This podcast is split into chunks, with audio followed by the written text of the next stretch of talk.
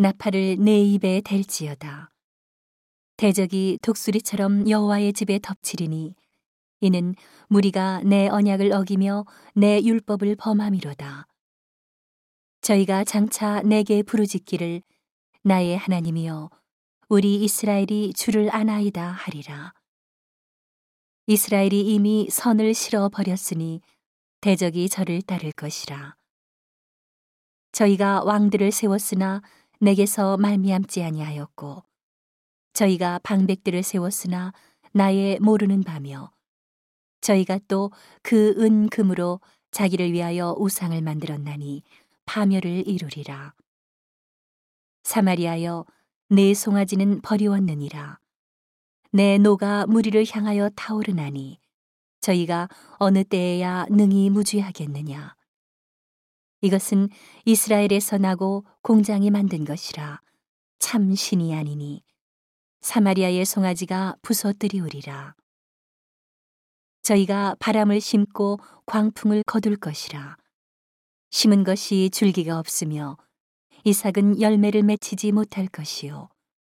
서로 맺힐지라도 이방 사람이 삼키리라. 이스라엘은 이미 삼키웠은즉 이제 열국 가운데 있는 것이 기뻐하지 아니하는 그릇 같도다. 저희가 홀로 처한 들나귀처럼 아수르로 갔고 에브라임이 값주고 연애하는 자들을 얻었도다. 저희가 열방 사람에게 값을 주었을지라도 이제 내가 저희를 모으리니 저희가 모든 방백의 임금에 지워준 짐을 인하여 쇠하기 시작하리라.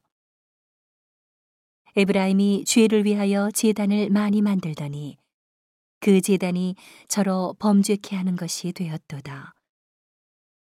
내가 저를 위하여 내 율법을 만 가지로 기록하였으나 저희가 관계없는 것으로 여기도다.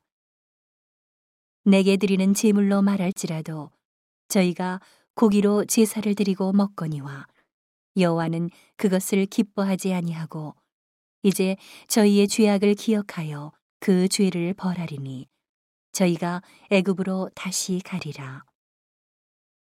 이스라엘은 자기를 지은 자를 잊어버리고 전각들을 세웠으며 유다는 견고한 성읍을 많이 쌓았으나 내가 그 고을들의 불을 보내어 그 성들을 삼키게 하리라.